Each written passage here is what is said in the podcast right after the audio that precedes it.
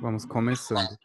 No Buda, no Dharma, na Suprema Assembleia, eu tomo refúgio ao teu despertar, através do mérito da minha prática da generosidade e das outras qualidades liberadoras, possa eu realizar o estado de Buda para o bem de todos os seres.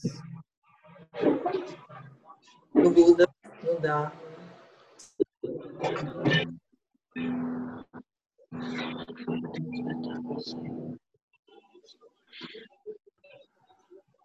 Ok, deixa eu ver. Uh...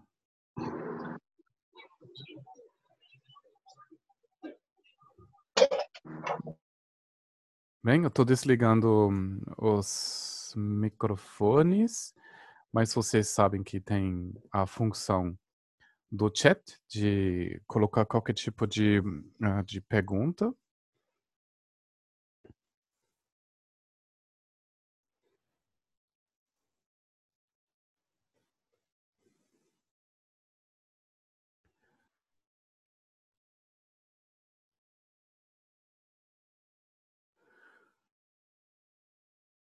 Ok.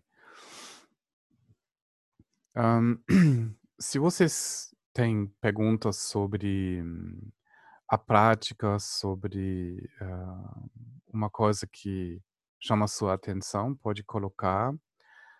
Uh, você poderia até ligar o telefone, telefone ou microfone e perguntar agora. Se não, aos poucos, nós vamos entrar no assunto do, do Guru Yoga, né, que vai levar um pouco tempo de falar sobre uh, todos esses aspectos.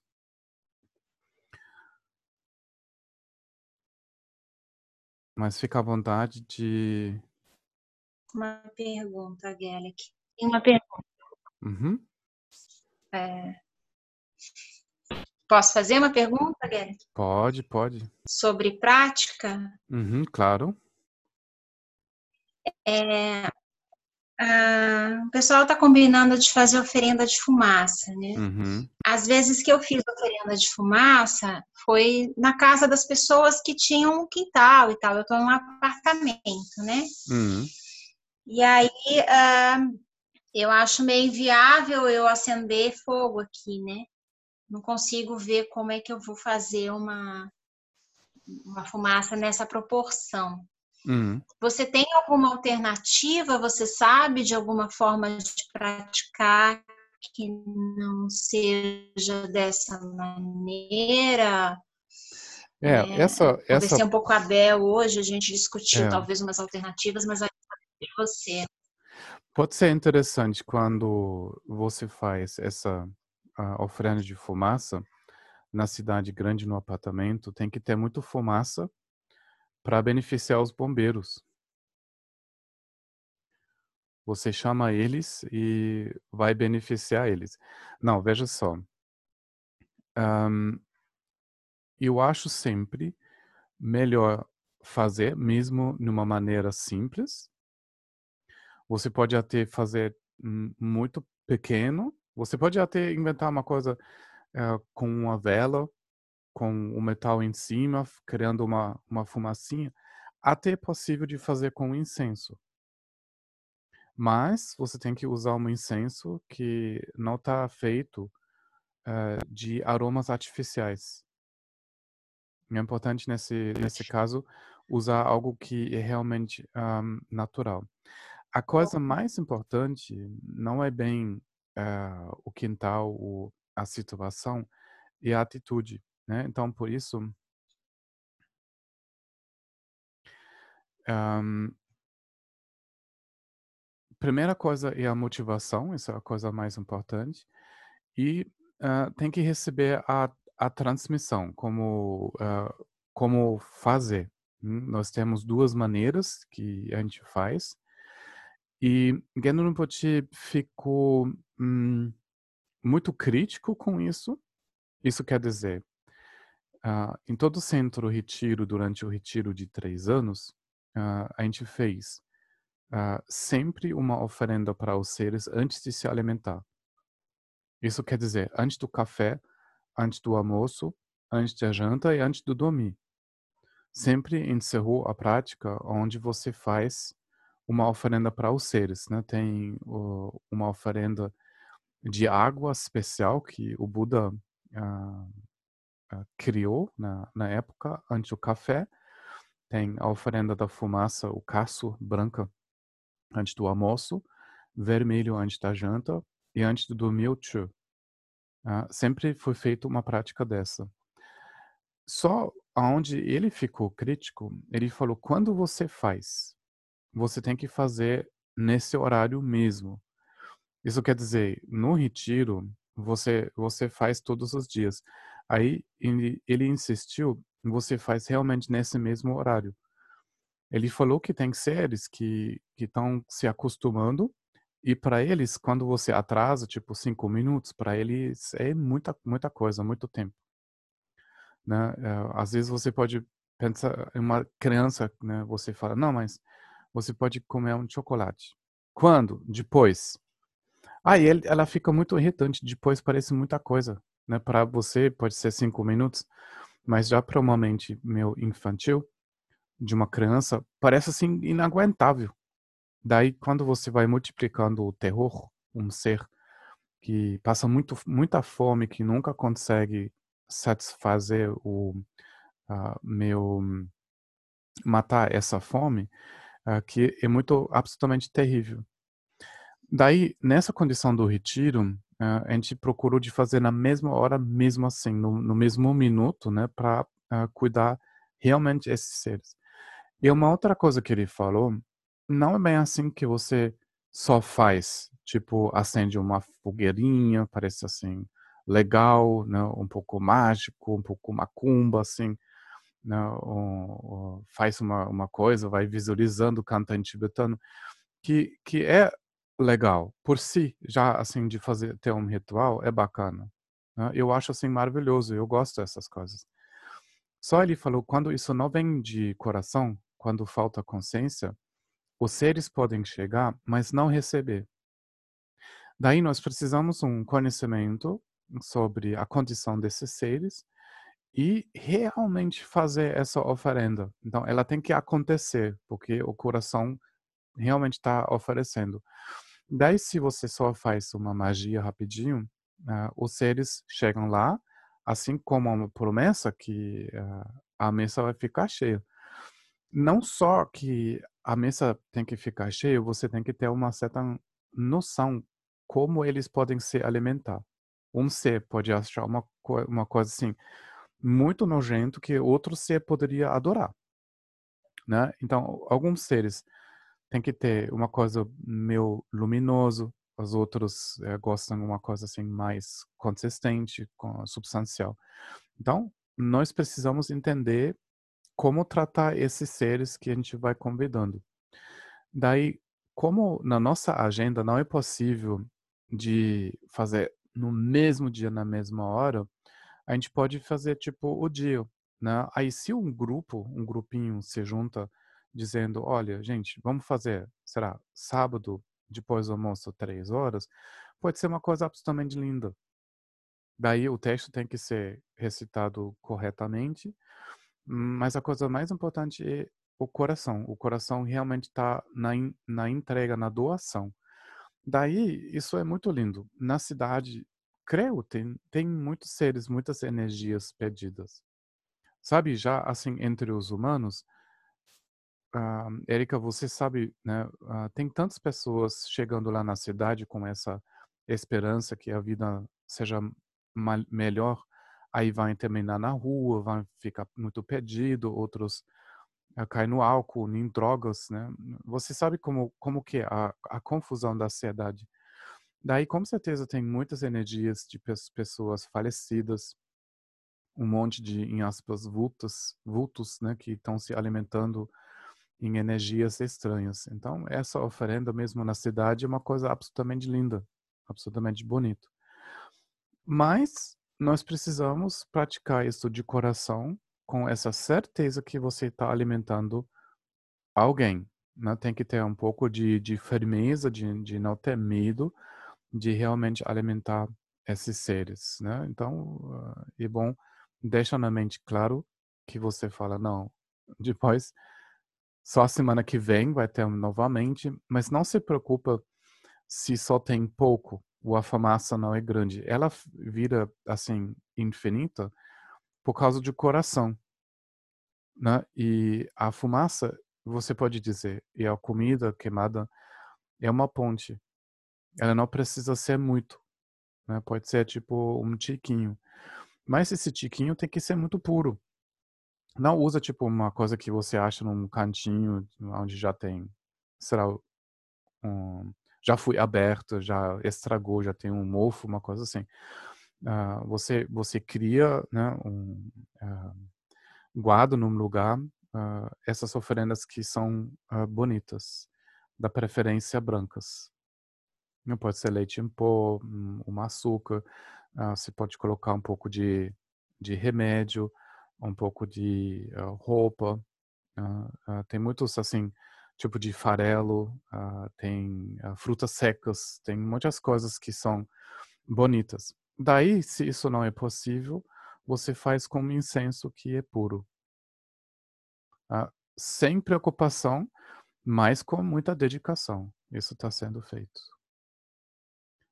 Se eu tirar mais uma dúvida, Gellick, é, eu até pensei no incenso, ou eu tenho algumas, algumas ripinhas de palo seco que estão sem uso, que também é uma madeira para queimar, ela gera uma fumaça interessante, né? Recebido no retiro, porque o, o tio mãe explicou como fazer e fez junto com a gente. Agora eu não sei se isso é a transmissão.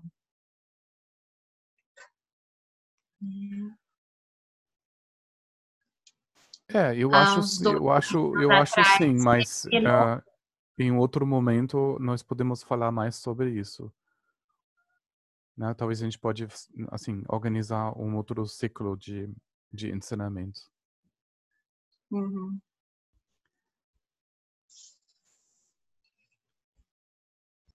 Uhum. Alguém tem uma, uma pergunta sobre, sobre Lojum?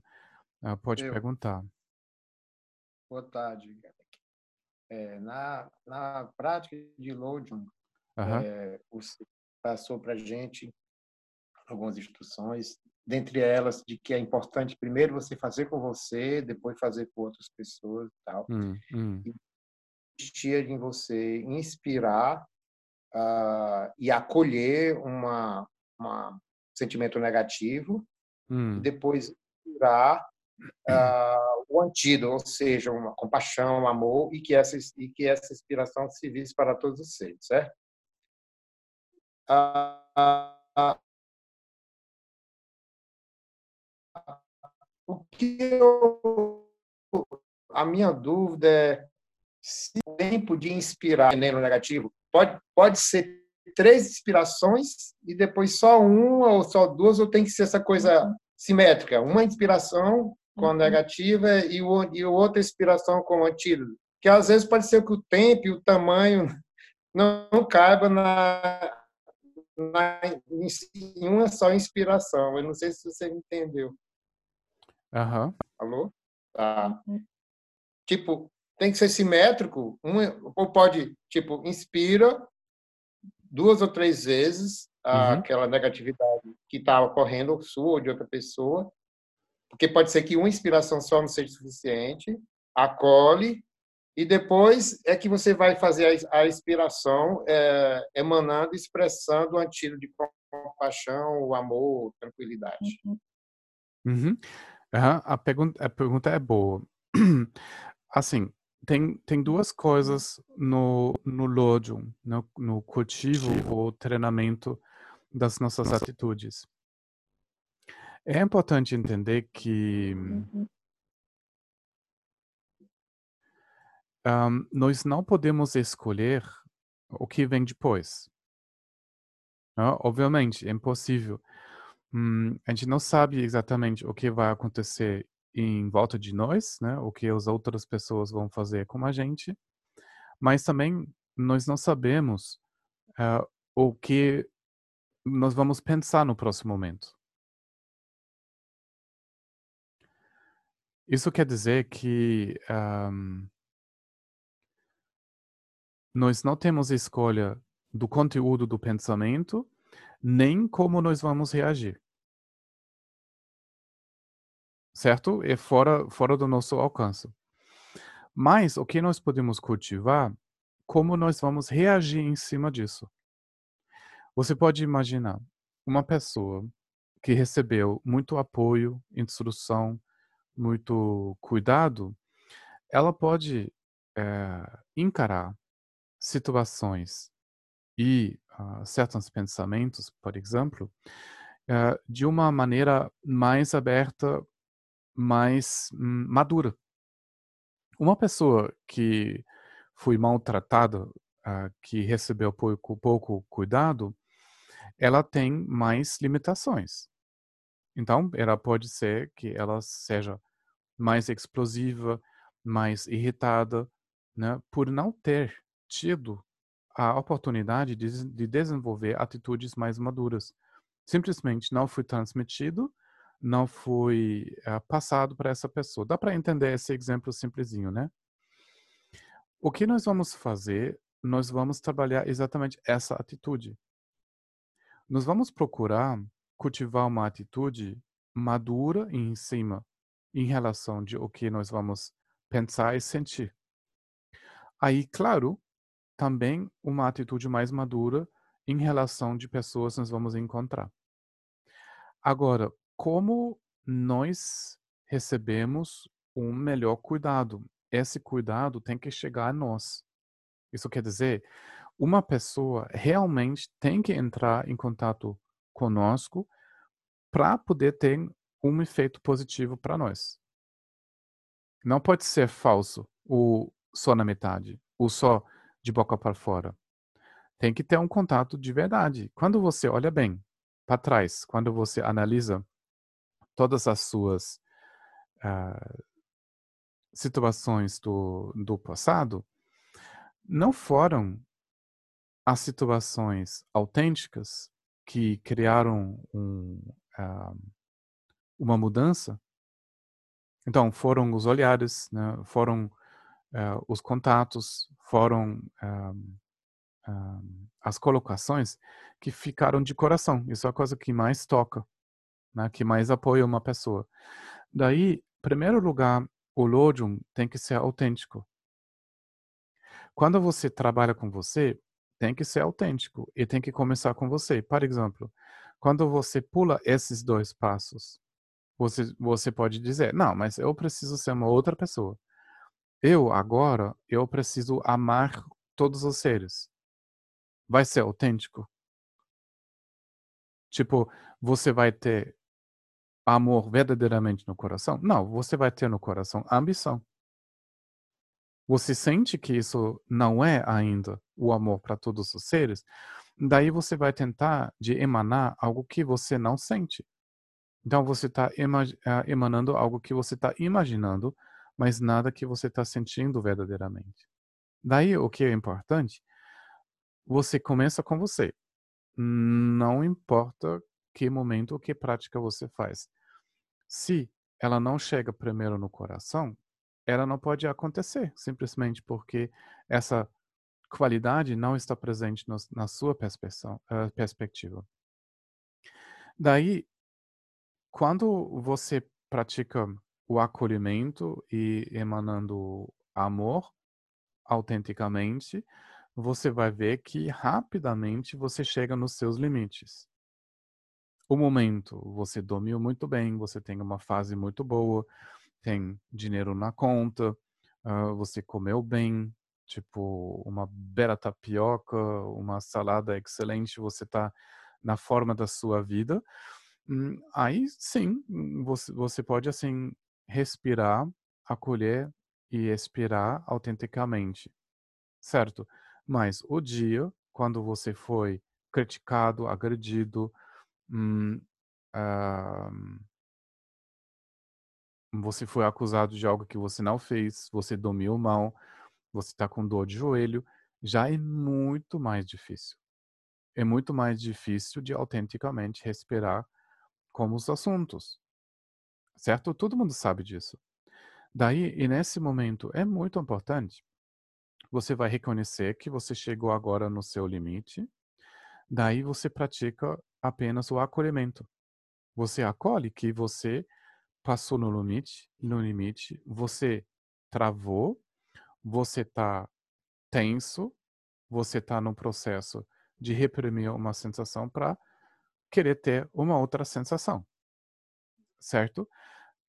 Aí, acolhendo, acolhendo, você para brigar com a situação, você relaxa, relaxando, soltando, soltando. Aí você está sentindo que você está no acolhimento. Aos poucos você vai começar de mandar amor para você. E aos poucos você pode sentir nos músculos no coração que realmente você está sentindo o amor e você está emanando amor. Isso quer dizer, você pratica inspirando, acolhendo tanto tempo que você precisa para chegar no acolhimento. Depois, você vai esperando, mandando o amor, quando você está sentindo que realmente você está emanando. Né? Você soltou o medo, você está na entrega, você está mandando algo. Daí você pode assim, alternando, inspirando, acolhendo, expirando, mandando amor. Isso quer, quer dizer receber e doar. Até o momento quando isso trava de novo. Vem um assunto, vem um pensamento, vem uma memória, alguém fala uma coisa, você encara uma situação desafiador e você está sentindo que o coração fechou, os músculos ficam tensos, você acha que você precisa proteger algo. Ao re reconhecer que você chegou no limite, que você travou, você imediatamente pratica acolhimento como a sua travação. Aí, quando na primeira respiração isso já dissolve de novo, ok, mas você sabe na sensação dos músculos, da energia, na, uh, no fluxo da sua respiração, no fluxo dos pensamentos, que você está realmente acolhendo e realmente emanando. Entendeu? Então não tem uma regra de três a três, mas quando eu vou orientando uma meditação, que talvez vocês tenham a, a gravação num, num lugar, sim, eu falo, tá, faz isso cinco vezes né? Até você chega a entender como que é isso de uh, trazer mais no, no primeiro uh, plano da sua da sua percepção o que quer dizer acolhimento para você. Aí depois eu falo, ah, faz cinco vezes emanando. Até essa qualidade chegou mais perto, se vira mais palpável, né? Para depois você sabe o que quer dizer emanar, o que quer dizer receber. Daí depois eu falo assim, faz três vezes, é três vezes. Aí depois alternando. Sim, eu faço a proposta. Quando uh, você uh, fica um pouco estressado, então volta três vezes, emanando três vezes, acolhendo, uh, ah, para vocês conseguem perceber a diferença quando você está na ambição e quando isso está acontecendo verdadeiramente. Certo? Então, não tem, assim, exatamente regras, mas segue os princípios que o acolhimento tem que ser autêntico, verdadeiro, e o emanar também. Quando isso não é verdadeiro, quando isso não está acontecendo, você está cultivando ambição.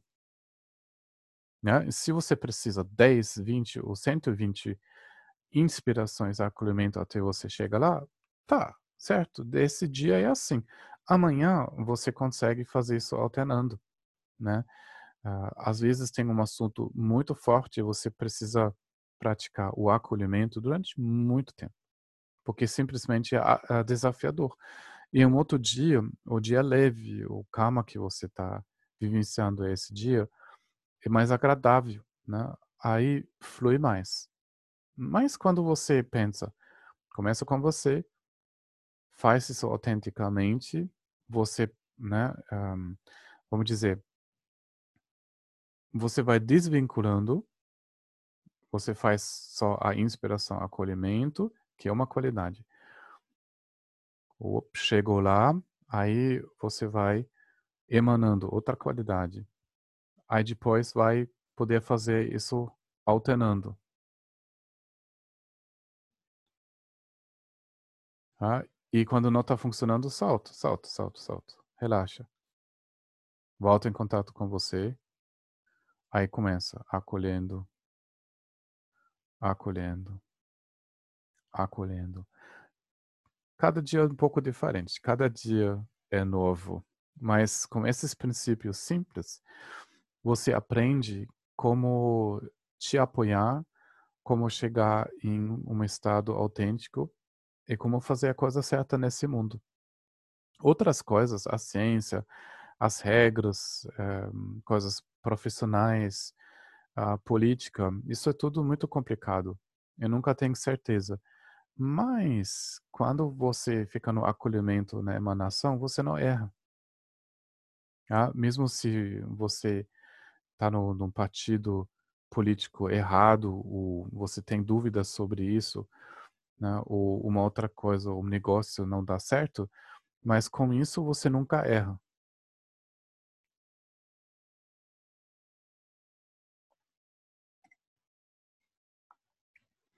Bom. Perguntas boas.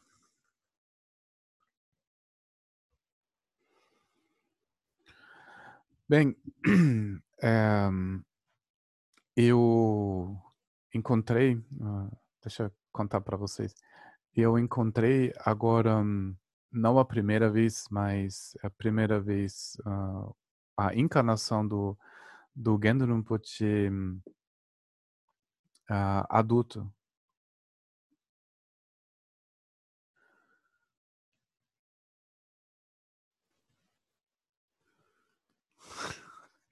Só acolhimento. Não, gente, isso é mais, muito mais fácil que vocês pensam. Claro, muitas vezes vocês relaxaram ou uh, uma coisa mudou na sua percepção. Uh, vocês vão ver, isso é muito, uh, muito mais fácil. Muito mais fácil. Bem, um, eu encontrei o Gendo Rinchen. Um, o Gendo Rinpoche, ele fez a passagem em 97, oh, já faz muito tempo. E uh, a encarnação dele, será? Não, não posso provar isso. Uh, o, é difícil de provar para alguém quem é a encarnação de quem. Hum, mas ele apareceu muito rápido lá no monastério. Então, bem uh, logo depois da passagem dele, uh, o menino chegou lá.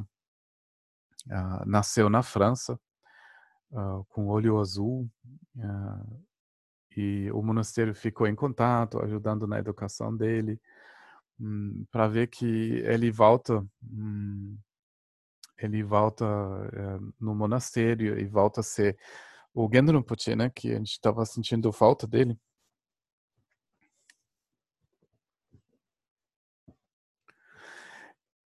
Só, claro, isso demora, o tempo passa e uh, faz tempo a gente não ouvi dele muita, uh, muita coisa. E a primeira vez quando eu vi ele, ele foi uma, uma criança, ele o irmão. E ele estava fazendo primeira vez um, um objeto de, de ritual, um, um toma mas ele, ele foi muito muito pequeno. Aí depois nunca mais eu vi ele. E agora as pessoas estavam falando que ele uh, vem mais vezes na Alemanha, né, que uh, ele já é grande agora, né, com 21 anos, hum, que ele parece muito assim o, o Gendo Rinpoche e seja muito interessante de encontrar ele né, para fazer conexão. Então, para mim nunca deu, né? Uh, ou eu estava no Brasil, ou quando eu estava assim na Europa, não não deu para encontrar. E essa vez eu consegui entrar em contato lá com o maior centro da Alemanha e uh, foi marcado uma entrevista, foi lá. Você anda quase cinco horas daqui. Hum, eu gostei bastante, foi realmente nada que eu esperei, eu já encontrei, assim, mestres jovens, mas todos eles foram meu, assim, mestres uh, de famílias tibetanas, de uma outra cultura, né, que, que, que crescem uh, e nesse contexto mais os tibetanos. E ele não, né, ele cresceu nesse contexto uh, ocidental, né, a professora dele é ocidental, uma alemã, e ele tem contato sim do, com Kamapa, com outros, né, Uh, mas eu não sabia o que esperar. Né? Uh, foi o primeiro encontro uh, e eu conversei, falei rapidinho o que eu faço, né? Que moro com vocês no Brasil, que a gente um, pratica o Dharma lá, que que agora, né? Que só só online, né? Mas eh, a gente já tem tempo, quase 15 anos de trabalho aqui no Brasil. Daí depois ele foi só perguntando coisas. Eu achei muito, muito interessante. Hum, uma pessoa, não assim, hum, que ele perguntou, tipo, qualquer coisa, todas as perguntas muito interessantes. Uh, assuntos que já faz tempo eu queria conversar sobre esses assuntos com o mestre. Então passaram muito rápido, uns duas horas e meia, e ele meu assim perguntando, perguntando sobre muita coisa, perguntando a minha opinião de coisas. E eu achei muito interessante de encontrar um mestre novo que não pareceu que ele já tem uma opinião de, de tudo, mas, é, mais que tudo, um interesse muito grande de entender as pessoas. É, eu acho que é a primeira vez que eu senti isso é, tão fortemente e especificamente de uma pessoa ainda tão jovem. Né? Então foi uma coisa que eu não vou, eu não vou esquecer. Né? Foi bem fácil o contato, não ficou formal, mas ficou profundo. Né? Uma pessoa que é incrível é a maneira da escuta, a profundeza da escuta. Né? Me mostrou novamente é, a força da escuta. Né? Não, estava assim se impondo com dicas, com conselhos. Do contrário, mostrando uh, uma qualidade de coração que eu creio que é muito precioso uh, nesse mundo. Então foi uma coisa um, uh, ah, muito interessante, né? Também encontrei uns eh, amigos antigos, os eh, outros lamas lá da Alemanha. Então foi um momento muito rico uh, que me inspira, né, claro, de uh, falar sobre o Guru Yoga. Hum, começando a falar sobre uh, Guru Yoga, nós hum, precisamos saber que algumas pessoas em vocês vão passar no Nandro, nas práticas preliminares, e a quarta dessas preliminares é o Guru Yoga né? E alguns alunos pediram as instruções para o, o Guru Yoga, que eu vou dar nesse, nesse contexto, mas obviamente o assunto do, do guru, dos professores tal, a, a estrutura em relação dessa, hum, quer dizer, construção entre aluno e professor, eu acho que merece muita, muita atenção. Então não vai ser só transmissão do Guru Yoga, mas a gente vai precisar falar sobre vários aspectos. O Guru Yoga, nessa maneira, é, é, é uma prática que pretende do o que a gente chama Vajrayana, uh, aonde hum, nós sabemos da qualidade do, do guru, do mestre. E o mestre usa oportunidade com palavras, com gestos, com momentos de transmitir a realização da natureza da consciência para o aluno. O que acontece no momento desse hum, que o aluno ele vai realizar que a consciência dele é igual da consciência do mestre. Hum, essa transmissão entre humanos hum, é bastante rápido, né? Porque de uma mente realizada, ela meio atrai, ela uh, através desse contato consegue transmitir. E nesse contexto, nós falamos sobre bênção. Quando uma consciência se abre para a natureza da consciência, ela não só deixa atrás o sofrimento, ou ela deixa ser, ela deixa se identificar com algo pessoal e rejeitar algo que não é pessoal, ela também hum, emana ou manifesta qualidades. Né? Quando os véus são purificados, as qualidades inatas da consciência podem brilhar. Então, tem algo muito precioso quando nós ficamos em contato ou na presença de alguém desperta. Né? Isso catalisa uh, um processo em nós.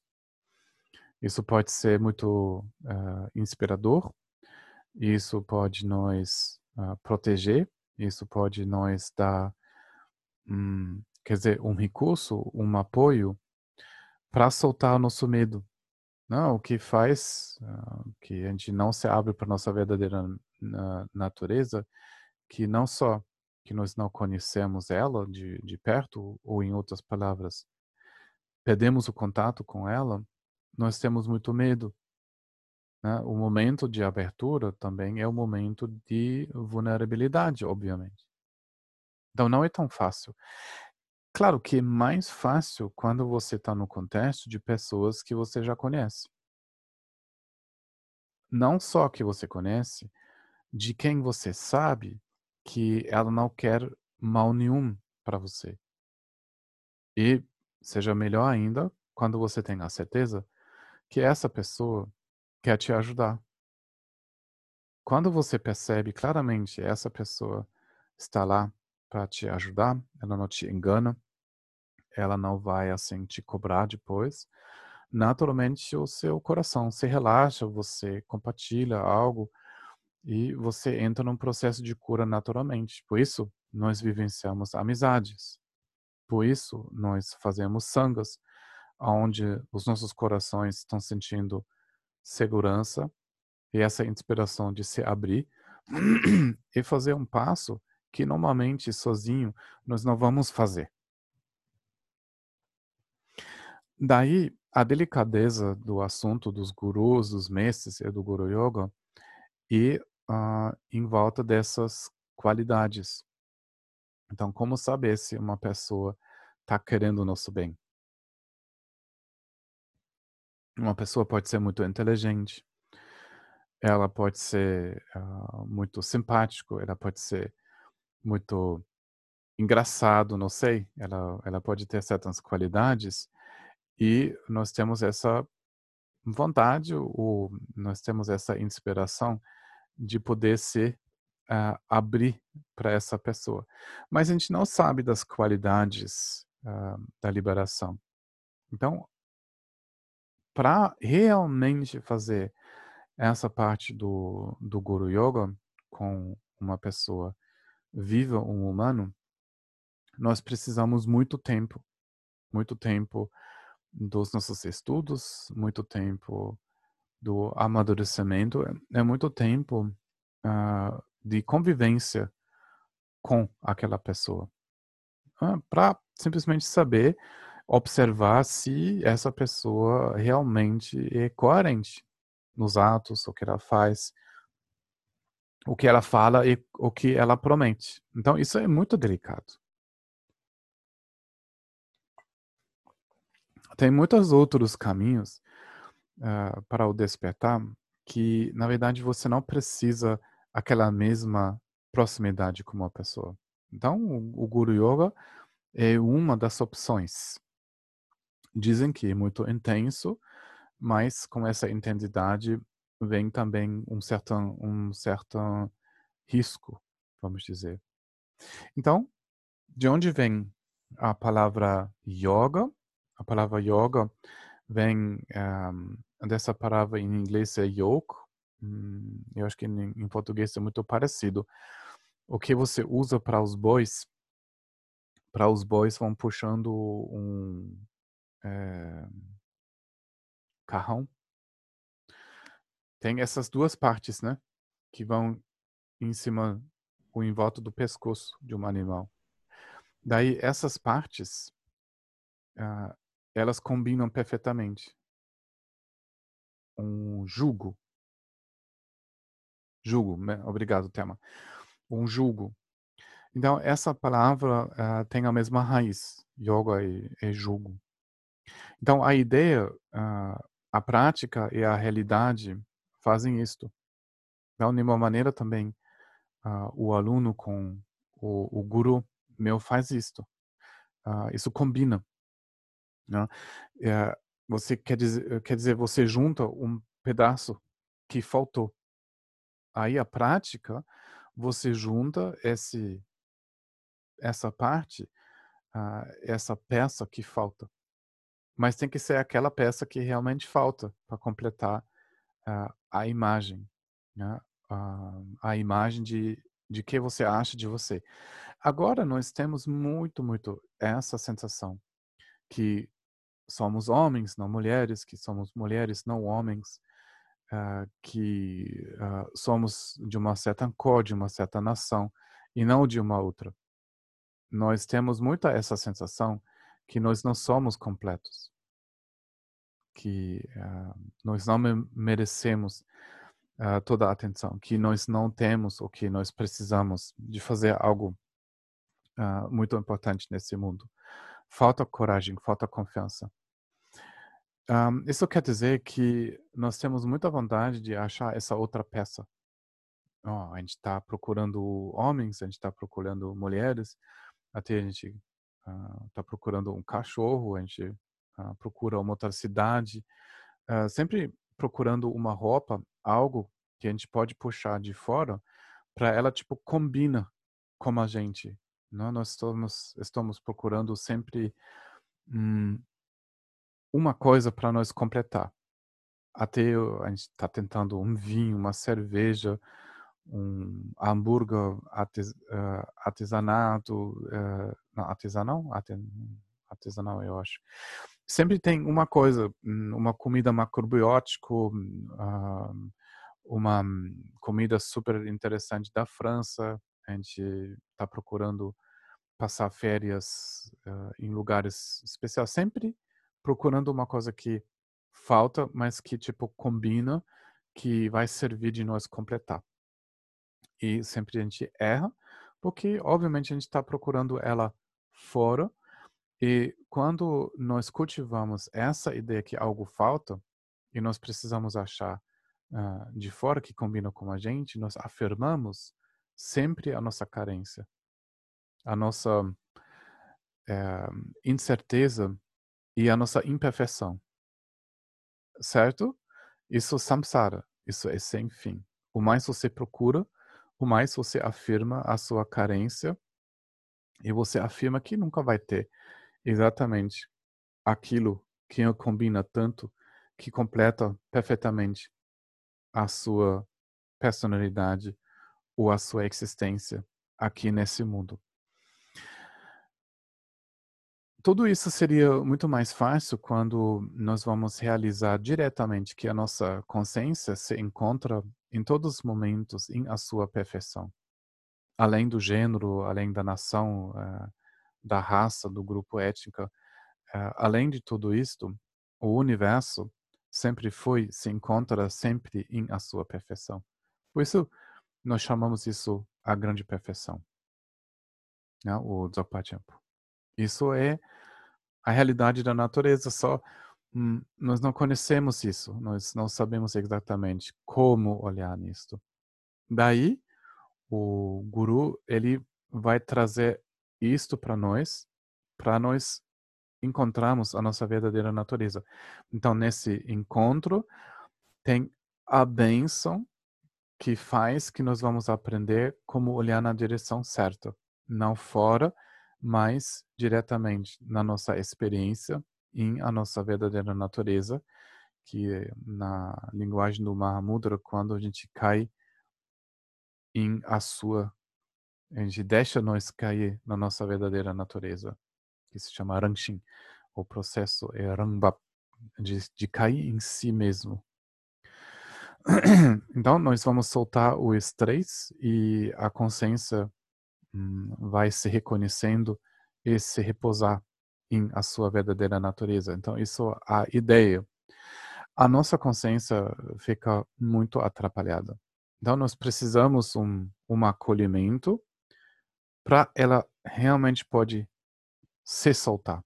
Então, eu estou resumindo esse processo e quando essas palavras fazem minimamente sentido e você está pronto de fazer tudo para esse reconhecimento da sua verdadeira natureza, você tem que transformar a sua visão.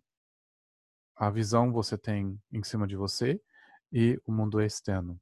Daí, para isso, nós criamos a base. Nós vamos cultivar essa motivação de se relacionar novamente com a nossa uh, experiência.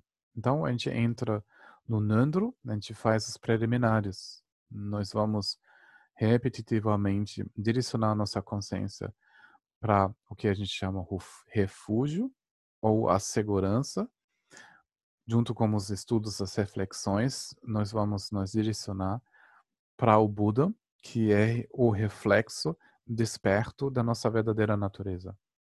Nós fazemos isso cem mil vezes, junto com o gesto da prostração. Quando a gente solta, a gente entrega, nós vamos oferecer o nosso corpo, nós vamos oferecer os nossos pensamentos, as nossas palavras, nós vamos entregar tudo nesse, nesse processo e receber o, a bênção uh, desse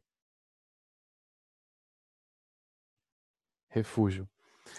O refúgio, quer dizer, o que vem de outro lado, não é bem assim que nós vamos criar uma visualização de algo hum, como tipo um ator, autor, hum, ele pensa uma coisa legal, hum, um país que bacana, uma pessoa, um super-herói. Uh, como você entra no, no mundo dos Marvel. Tem o Capitão América. Um, como seria o Capitão América do Brasil?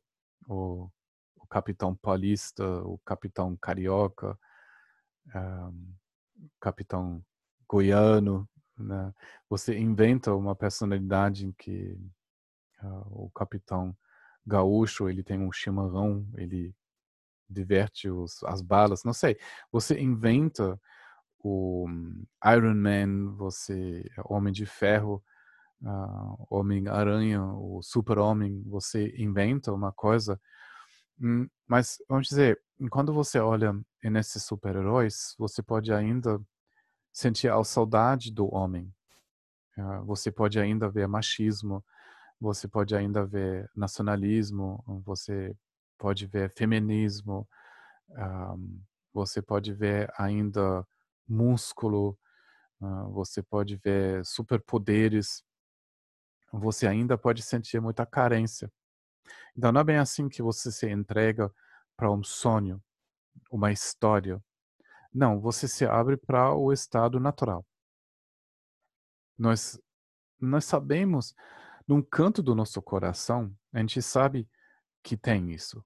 A gente já sabe ah, num canto, uma parte de nós já sabe que isso é a nossa verdadeira natureza. A gente não sabe exatamente como chegar lá, mas tem uma noção. Agora, a gente não precisa criar um super-herói. Nós não precisamos criar, tipo, o nosso amigo psicológico. O que nós precisamos, tipo, uma referência aonde direcionar a nossa consciência. A nossa consciência, ela quer os super-heróis, ela quer voar, ela quer vinho, ela quer histórias. Também ela adora depressão. Ela adora problemas. Ela adora dizer, não, tudo é muito difícil para mim, então não consigo. Ela adora também um trama. Mas a gente precisa algo que não não se liga com aquilo, mas como achar? Porque tudo que a gente já sabe é super-herói, depressão, e, e a inferioridade, é rejeição, é dor, é frio no coração, é medo. Esse mundo a gente conhece. E a gente já tentou tudo aqui nesse mundo e não conseguiu abrir o lotus da nossa experiência totalmente. Daí nós vamos direcionar nossa consciência de novo, de novo, de novo para o estado real do despertar. A gente vai estudando a história do Buda e a gente vai saber que não foi só o Buda. Você pode dizer, não, mas o Buda é o super mega herói que transformou o mundo em despertar. Mas foi só ele. Infelizmente, mais que dois mil anos atrás. Nem posso mais ligar ele. Pode te dar de novo essa sensação que droga, eu nasci assim muito atrasado. Mas o Buda ensinou. E primeiro, assim, o Shariputra e Mahamudgalyana, eles se dão conta da verdadeira natureza. Para eles não foi difícil. Depois tinha outros, né, até o Ananda, que muitos, muitos, muitos, o Maha, uh, Mahakashapa, todos esses foram assim mais que 500 alunos despertos que foram vivos ainda quando o Buda morreu.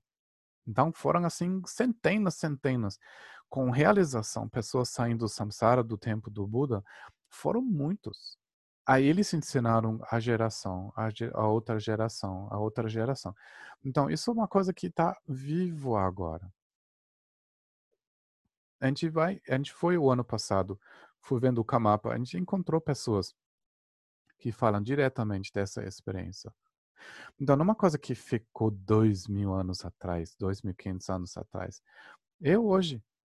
Então, quando nós vamos nos abrindo, nós vamos nos abrir para algo que é real, que não é esquecido, não assim que alguém achou um livro dentro de uma pirâmide, uh, segredo, e, e, a gente tem muita dúvida, assim, como essa coisa do uh, um calendário uh, que vai acabando depois o mundo talvez assim vai se iluminando ou não. Não é real. É real.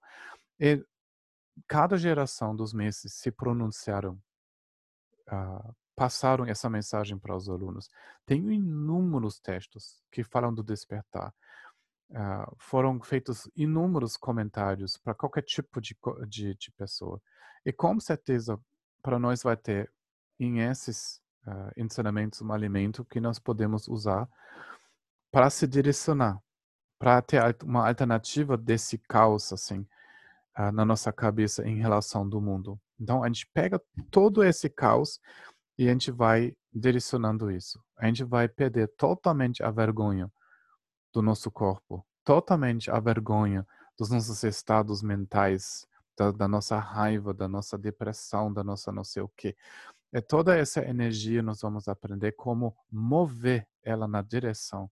E essa energia vai ser a matéria-prima do despertar. Nada precisa ser rejeito. Nada precisa ser reprimida. Nada precisa ser mudado. Quando você entrega isso. Não espera. Então, a procrastinação manda, demanda, cultiva exatamente essa qualidade. Depois nós vamos praticar hum, mais profundamente as nossas reações neuróticas, né, dos nossos atos do passado, das nossas tendências, pensamentos, com Bodhisattva, onde nós vamos abordar isso uh, da perspectiva do amor e da sabedoria do despertar, que aborda, que toca, que entra em todas as faces, todas as células, todas as memórias, para trazer o despertar aonde ela ainda falta. Nós vamos perder a necessidade de nos culpar de ser um fracasso, de ter feito coisas ruins. A gente vai ver que a gente fez coisas ruins porque faltou. E agora, em vez de lamentar e nos cobrar, nós vamos trazer o que faltou é juntar isto, juntar com a nossa perspectiva, nossa percepção. Daí, depois, é, nós vamos abordar a nossa carência. Depois da prática das prostanações do Vajrasattva, nós vamos entrar nas oferendas. E nas oferendas, nós vamos transformar exatamente a carência.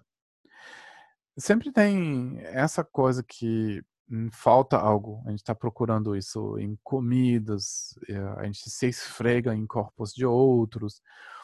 A gente precisa mar, a gente precisa sol. Se tem sol, quer vento. Se tem vento, quer chuva. Se tem essa comida, quer outra. E se não quer mais uh, comida, quer bebida. Uh, se já estava acordado, quer dormir. Sempre uma coisa que fica errado, sempre querendo uma outra coisa. O Buda chamou isso sede. E vivendo em samsara é um pouco como uh, beber água salgada. O mais você bebe, o mais sede isso produz. Então, nesse momento no, das oferendas, nós vamos transformar isto. Nós vamos tornar todos os nossos desejos, os objetos, as nossas paixões, nós vamos é, transformar isto em as coisas mais belas a oferecer. Nós vamos sentir as qualidades atrás, uh, em objetos, uh, querendo carros, mobilidade, poderes.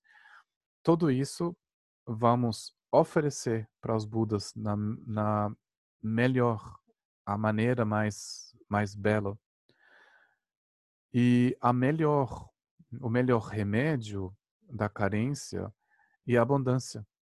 Então nós vamos praticar de novo, de novo, de novo, de novo a abundância. As coisas mais bonitas, mais belas, nós vamos imaginar e oferecer. A gente pode fazer isto até fisicamente uh, e também mentalmente. Nós vamos usar a fala, vamos usar a nossa imaginação e nós vamos usar o corpo para de novo, de novo criar um universo cheio de coisas belas, vai multiplicando universos e universos e oferecendo para descobrir, cultivar a nossa abundância, a nossa riqueza espiritual, né, para transformar a nossa carência. E o quarto uh, e o Guru Yoga. E o objetivo do Guru Yoga é de uh, deixar a nossa consciência entrar em contato com a bênção de uma, uma linhagem ativa do despertar. Então, é, a, como fazer a prática realmente hum, fácil, né, tecnicamente fácil, mas de praticar isso corretamente Uh, espiritualmente é um pouco mais um pouco mais complicado. Uh, deixa eu colocar uma luz aqui, só um momento.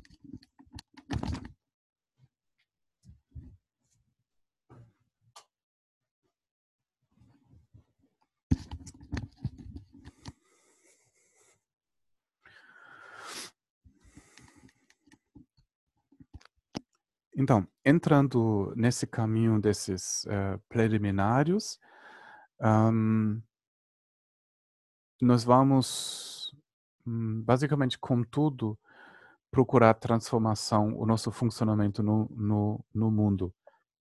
É muito importante saber que uh, essas práticas, isso demora, né, porque você vai ter que fazer, repetir isso muitas vezes. Essa prática das quatro preliminares, quando você faz isso corretamente, você vai fazer isso durante anos. Não só que você precisa usar o seu tempo bem, mas você tem que ter a certeza que você quer realmente modificar o seu jeito. Se realmente você está pronto de deixar atrás, de abandonar a sua maneira samsárica a ser dentro do mundo. Então, quando tem essa eh, determinação, isso é muito bonito. Isso vai trazer todas as emoções, isso vai trazer toda a sua carência à tona. Uh, isso vai mexer, isso tem que mexer profundamente para ah, nós podemos verdadeiramente transformar e chegar numa outra base de funcionamento. Então, dizem uh, o que é mais importante na prática, uh, é a base. Quando ela não tem base, uh, a prática nunca vai ser profunda. Então, não espera em técnicas mais profundas quando você pode praticar esses preliminares, você cria a base mais profunda da prática.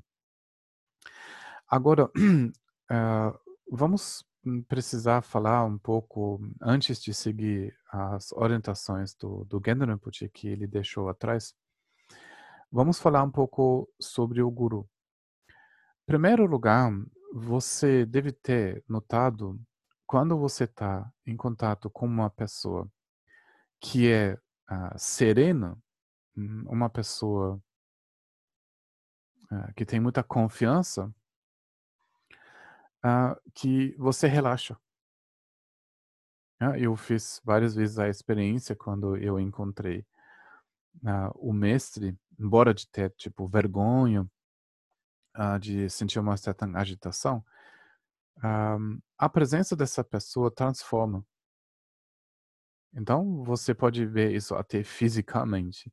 Quando duas pessoas entram num quarto, os sistemas nervosos uh, dessas duas pessoas vão se sincronizando.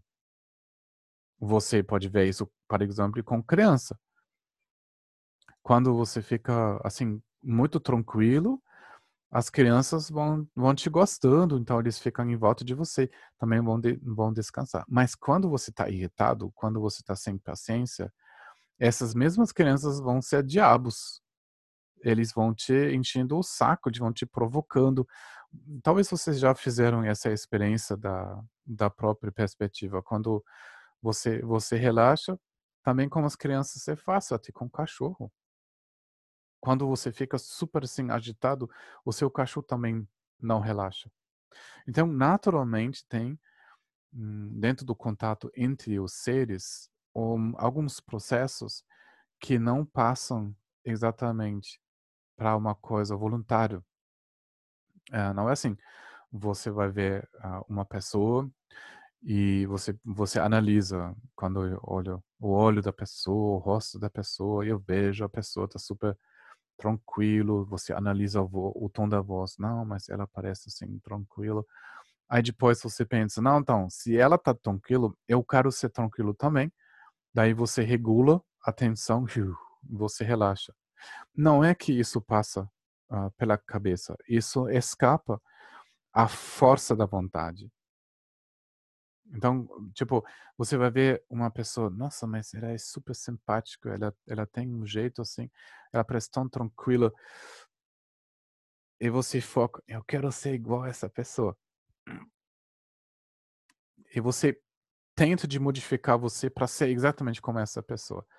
Não funciona. Não funciona nós precisamos ver que a mudança que está acontecendo, todas as mudanças benéficas na sua vida foram um processo quando você deixou algo que ficou desautorizado, uma preocupação, uma crença, um padrão, você deixou reforçar, você deixou repetir ou perpetuar esse padrão e alcançou a liberdade, o espaço para preencher esse espaço com uma outra atitude mais madura, mais aberta. Não tem outro jeito, não tem outro jeito de mudar. Mas essa mudança realmente pode ser inspirada. Quando você procura o encontro, você pode procurar isso com um terapeuta, você pode procurar isso com um amigo, né? Por exemplo, você fica desesperado ou você trava com um processo na sua vida, daí você vai encontrar uma pessoa que já passou para isso, que já superou, que pode trazer algo que você não tocou ainda. Ela acorda magicamente algo em você, algo começa a ressoar em você que não ressoou antes. E nesse processo, você deixa algo atrás que ficou desatualizado e você alcança o espaço e a liberdade de uh, cultivar um outro comportamento, uma outra atitude, uma outra visão para a sua vida. Então, o Dharma é todo sobre isso. De deixar padrões desautorizados atrás, soltar o controle para vivenciar o que naturalmente você já é, o que você sempre foi. Daí, encontrando um, um guru uh, seria o catalisador para isso.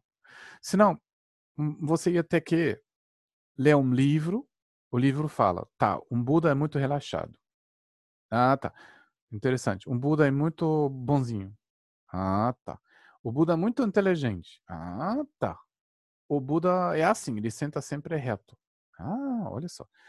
O Buda é sempre consciente de tudo o que ele faz. Ah, tá, interessante. Então você pode, assim, criar isso intelectualmente, mas isso seria muito difícil realmente chegar na sua carne, vamos dizer. Mas quando você vai ver um Buda, quando você vai ver alguém que, que é muito relaxado, que é muito, muito amoroso, que é muito cuidadoso, quando você vê isto, isso acorda na sua carne, na sua perspectiva, na sua pessoa, exatamente essa qualidade. Então, mesmo você olha uma foto do Gendo uma coisa está passando. E muito raramente uma pessoa vai ver a foto do Gendo Rinpoche falando, mas que cara velho assim. E não é para olhar. Muitas pessoas que vão olhar simplesmente só a foto do Gendo Rinpoche eles já podem imaginar que ele ficou tranquilo. Então, assim, quando você vai entrar em contato com as qualidades do despertar, isso é muito mais fácil a tocar, né? Então, por isso tem sanga, a proteção para esses processos da abertura e a inspiração dos encontros com o guru. Agora sim, é, não, não é bem assim, não é bem assim, que é, tem uma lista na internet quem é o guru uh, ou quem é não. Uh, isso quer dizer, uh, é difícil. É difícil de ter a certeza que essa pessoa é realmente um guru, que ela é uh, uh, desperto ou só simpático. Então, muitas pessoas podem ser, assim, super simpático, inteligente, falam coisas sobre o cosmo, sobre vibrações legais, assim, que são super simpáticos e você não, você, você não quer parar ouvir essa pessoa, mas não tem certeza que eles falam verdadeiramente da, uh, do despertar. E pode ter pessoas, assim, com uma realização bastante estável, que são rude, uh, que, que são, assim, feios, né, que estão uh, criticando os alunos, que estão bronca. O Genpo te deu bronca, assim, pra caramba. Às vezes ele ficou muito severo. Outro momento super doce. Mas como saber exatamente como que é isso? Então, por isso, hum, nós entramos num processo muito delicado uh, quando nós começamos de nos confiar. Agora, eu não recomendo que vocês estão praticando fé. De, de confiar, o, uh, o, se forçar de confiar uma pessoa. Isso não faz muito sentido.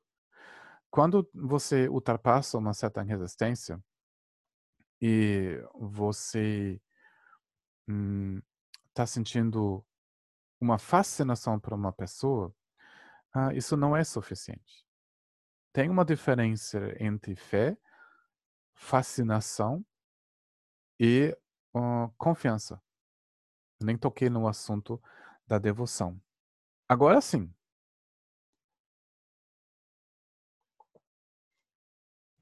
Tem no mercado muitos textos uh, que estão, hum, vamos dizer, glorificando essas relações dos gurus. ah, você tem que ter devoção para o guru, você tem que venerar o, guru, você precisa é, obedecer ao guru, você não pode criticar ele ou ela. Então tem um monte das coisas uh, nessa uh, nesse supermercado espiritual uh, que eu acho perigoso, porque esses textos não estão escritos para essa relação de uma pessoa iniciante. Ah, eles começam quando a relação com o mestre já está sendo estabelecido. Hum, a gente não gosta muito de ler os textos que explicam uh, ah, para saber quem é o seu guru, você precisa uh, seguir, testar essa pessoa durante 9 a 12 anos. Isso o Dalai Lama fala. Né? Você tem que observar essa pessoa durante 12 anos para ter a certeza que ela é o guru. Agora, vamos falar sobre o nome guru. O nome guru uh, é, vem da Índia. E uh, a tradução uh, tibetano é lama. Lá e eh, divino é mãe e mãe. Quer dizer, o, o guru, a um, palavra, a raiz da palavra, tanto em sânscrito, tanto em uh, tibetano, está uh, falando sobre uma mãe perfeita. Como você imagina uma mãe perfeita para você? Né? Nós somos as crianças, nós estamos cheios de necessidades, sem saber para onde ir, para onde olhar dire... uh, ah, um, precisamente. A gente não tem a certeza. Uh, você pode ver que a gente já tentou muita coisa. Aí não alcançamos uma maturidade maior, nem o despertar, nem assim a liberação financeira ou amorosa, nada disso. Foi muito caótico. Então isso quer dizer que a gente está meio assim numa fase infantil ainda em relação da vida, os, o significado, o sentido da vida, é, e nem assim fala sobre o reconhecimento da natureza. Daí a mãe perfeita, ela sabe disso. Né? Quer dizer, ela sabe andar, uh, ela sabe uh, da vida. Não só isto, ela desenvolveu um grande interesse de cuidar das crianças, de uh, acompanhar a criança, até ela consegue andar no mundo. Daí, essa mãe perfeita, o que ela quer? Ela quer que o filho amadurece, que ele anda um, numa maneira autônoma, uh, autossuficiente no mundo. Então, o guru, com certeza, primeiro é uma pessoa que só pensa em como ajudar os alunos. Né? Ele não pensa em uh, fundar religiões, grandes centros e ganhar um monte de dinheiro, uma coisa assim. Ele não pensa em títulos, em roupas bonitas, espiritualizadas, nada disso. Ele só pensa o que eu posso fazer para os alunos podem espiritualmente amadurecer. Aí, essa mãe tem a sabedoria e tem a capacidade de cuidar o filho. Então, disso vem essa palavra lama e guru. Daí, nesse momento, o nível de o que nós estamos falando é um, um mestre que despertou. O que quer dizer despertou? Primeiro, esse mestre ou mestra, ela realiza a natureza da sua consciência. Isso quer dizer a não dualidade ou a verdadeira natureza é algo essa pessoa conhece. Mas não só que ela tipo às vezes está uma olhada. Você poderia dizer, não, meu, eu me despertei e eu vi o cosmos, a minha mente foi no Marte e eu te falo uma coisa. Não assim que ela alcança tipo um conhecimento, um segredo, um número especial. Ou ela fala, não, você não vai entender, fica assim, blá blá. Nada disso. Ela entendeu que ela não é uma pessoa, que ela é muito mais que isso. Ah, no momento de, de estar absolutamente nada, a pessoa viu que ela é tudo.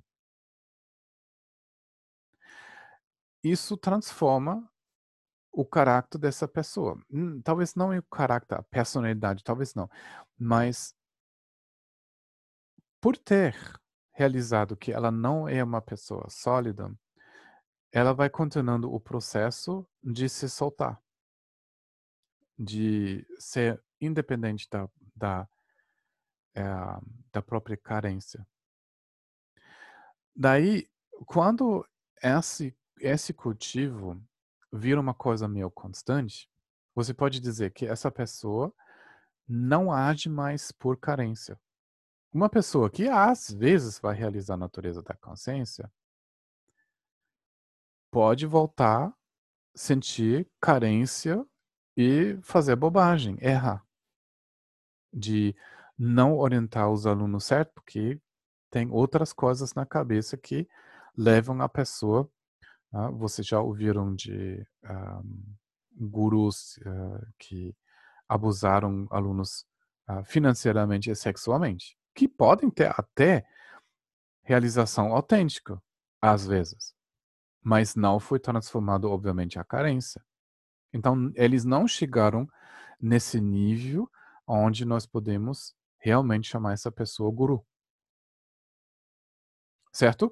Quando a gente fala do guru yoga, a gente fala nesse nível. Para mim, Gendo Rinpoche é aí, esse nível. Mas nada embaixo disso. Daí, quando nós falamos realmente de uma pessoa eh, uh, guru, que uh, tem essa, hum, essa conexão, uh, claro, nós precisamos ter a certeza que essa pessoa tem esse nível. Né? Para ela, vai nos atender completamente. Então, nesse momento, quando tem a certeza do nosso lado, como aluno, e a realização da parte do guru, você pode se confiar. Você solta, você pode se entregando, porque você sabe com certeza, não só porque você imagina da pessoa, que qualquer coisa ela fala para você, qualquer coisa ela exige de você, qualquer conselho ela dá, ela dá esse conselho porque, primeiro, ela entendeu você e ela só fala isso por te orientar, para te guiar, te acompanhar ao despertar. Então, francamente, isso é muito raro. Daí, o que funciona também são professores, são guias uh, que não têm essas qualidades. Eles podem ter qualidades, eles podem ter uh, realizado a natureza da consciência, mas ainda estão no processo. Hum, claro que você pode trabalhar com essas pessoas, mas sabendo né, que, que a pessoa hum, às vezes demonstra um comportamento, ela esquece uma coisa, um, ela pode errar, ela pode ser aborrecida, né, ela pode ser teimosa em um lugar, ela pode ser emocionada em outro lugar, um, ela pode se sentir, se sentir insegura, de repente ela pode ficar com raiva. Então você pode entender que mesmo uma pessoa realiza a consciência, às vezes, ou uma vez, uh, ela tem um conhecimento profundo e importante, sim. Mas, a parte disso, ela erra. Então, você sabe que com outras pessoas, hum, umas coisas, por exemplo, sobre a consciência, quando ela fala, vale a pena absolutamente ouvir essa pessoa, de receber conselhos da vasta experiência dessa pessoa, mas outras coisas, quando ela começa a falar de computadores ou de política ou outras coisas, Tá, agora uma outra pessoa, uma pessoa comum falando uma opinião normal. Ah, você, porque você vai ver a pessoa, ela está comendo, hum, será só cenouras? você não precisa também comer só cenoura. Ela pode ter um gosto, até um apego de cenoura, então não precisa entrar nessa onda. Então, mas é muito importante você lida com essa pessoa, mas você pode também ver que a pessoa tem a personalidade e você pode ver a, a mudança. Você pode ver quando você pergunta uma coisa sobre o Dharma, daí tem a qualidade da experiência, tem uma bênção que, que passa, algo está ressoando, uma verdadeira inspiração. Em outros momentos, talvez você só está batendo um papo tem opiniões, tem outras dinâmicas, dinâmicas mais apertadas, dinâmicas mais carentes, uh, trabalhando através da pessoa. Então, isso é muito importante para não cair numa decepção. Você tem uma assim, fantasia muito grande, porque uh, a pessoa está uh, chamando lama, o professor, uma coisa assim. Aí depois você descobre um, uma coisa que talvez a pessoa nem escondeu, mas você fica muito decepcionado porque você achou a pessoa desperta, ela não vai precisar fazer isso, ela não vai. Então, até nós não temos mais noção o que é o despertar, uh, o risco de ser decepcionado é muito grande. Então, tem professores de vários níveis, também tem alunos de vários níveis. Então, o que é mais importante nessa caminhada para você, falando uma coisa assim bem prática, você precisa saber o que você quer. Se você quer se liberar, ok. Ok. Pergunta dessa luz, pergunta desse desejo, desse hum, um, objetivo. Pergunta desse objetivo. Quando você vai sentir que o contato com esse mestre, esse professor, esse guru, não te traz mais perto do seu objetivo, talvez você precisa procurar uma outra pessoa ou simplesmente esclarecer a sua comunicação com essa pessoa. Talvez que não foi esclarecido o que você quer né, o que ele ou ela pode te dar. Ah, talvez falta esclarecimento no, no relacionamento, talvez eu você precisa realmente de uma outra pessoa. Mas a medida é o que você quer. Então volta sempre para o que você quer e vai vendo dessa perspectiva. E você vai ver que é mais fácil de perguntar a coisa certa. Daí vai entender por que a pessoa não te entendeu ou falou uma coisa que não faz sentido. Às vezes você precisa tempo até você entende, mas talvez realmente não combina. Mas o que vai te dizer isso? Voltando, sentir o que você quer verdadeiramente. Essa é a coisa mais importante no caminho espiritual, de saber o que você quer verdadeiramente. Talvez o guru um dia vai te dizer, olha, o que você quer, você não vai achar. Então vai um clube de tênis. Mas pelo menos ele vai esclarecer porque você falou o que você quer.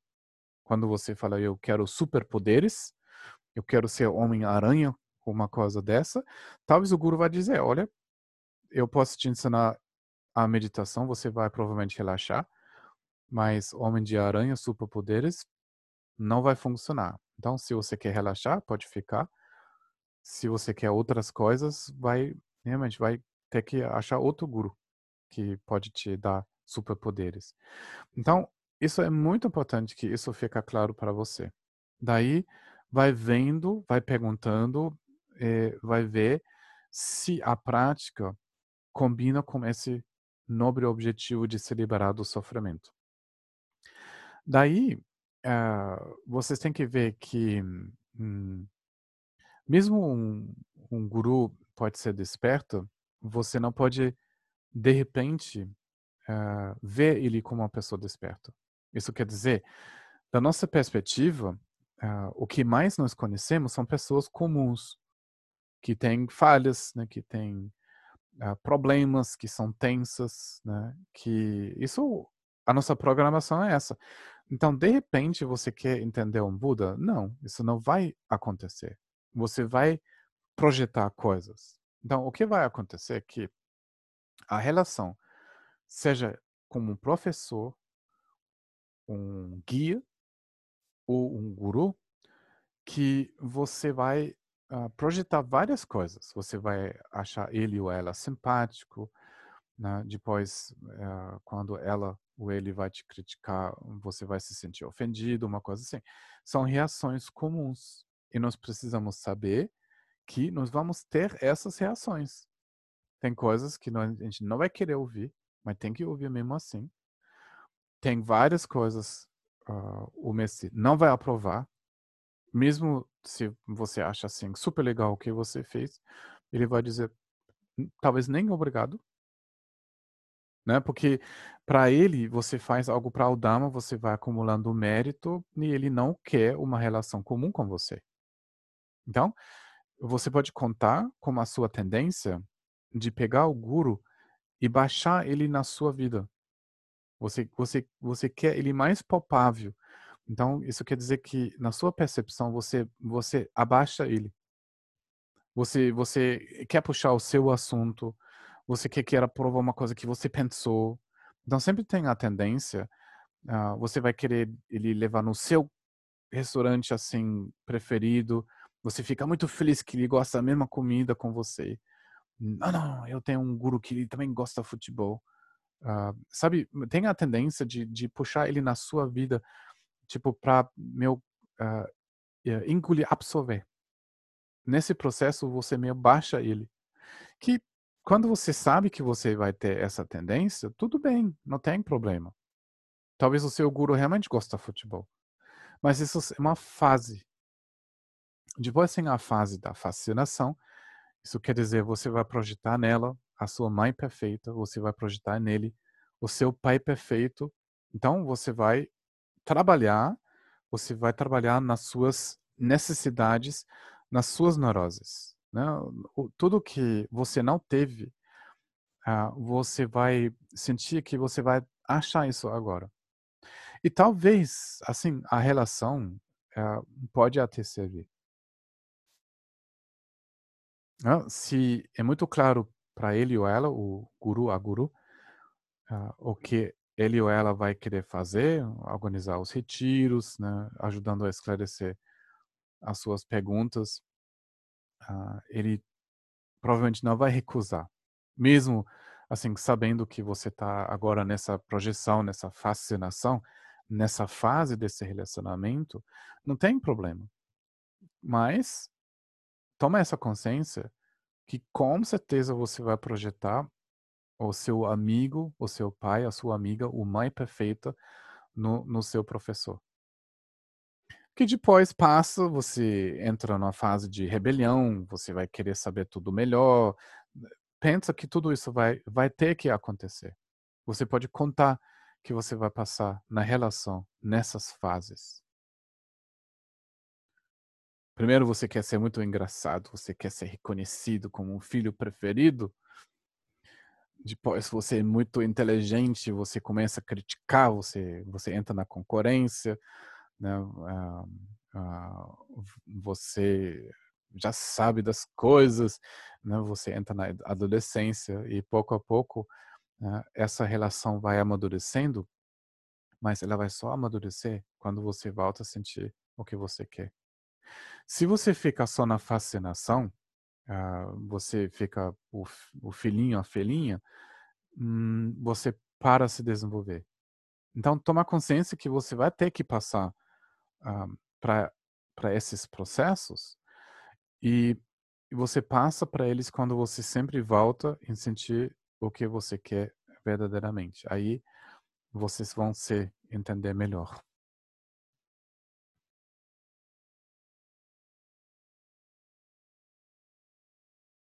Deixa eu ver o horário, pouco tempo tem ainda.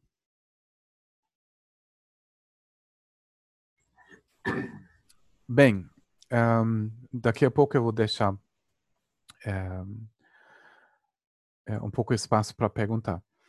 Uh, pensa bem, pensa bem.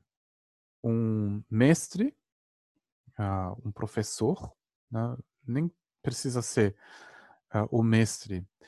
Um, Agora, eu não, não quero dizer que, que, que, tem muitos lá professores que uh, conscientemente um, eles estão se colocando é, acima. Né?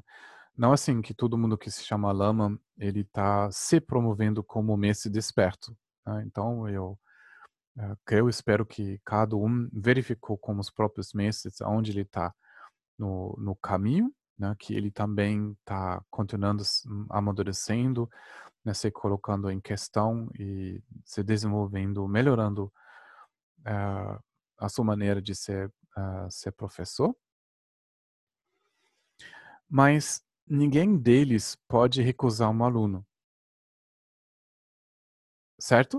Uh, isso, isso é importante saber. Não é bem assim hum, que uh, um professor pode dizer, não, mas não gosto de você.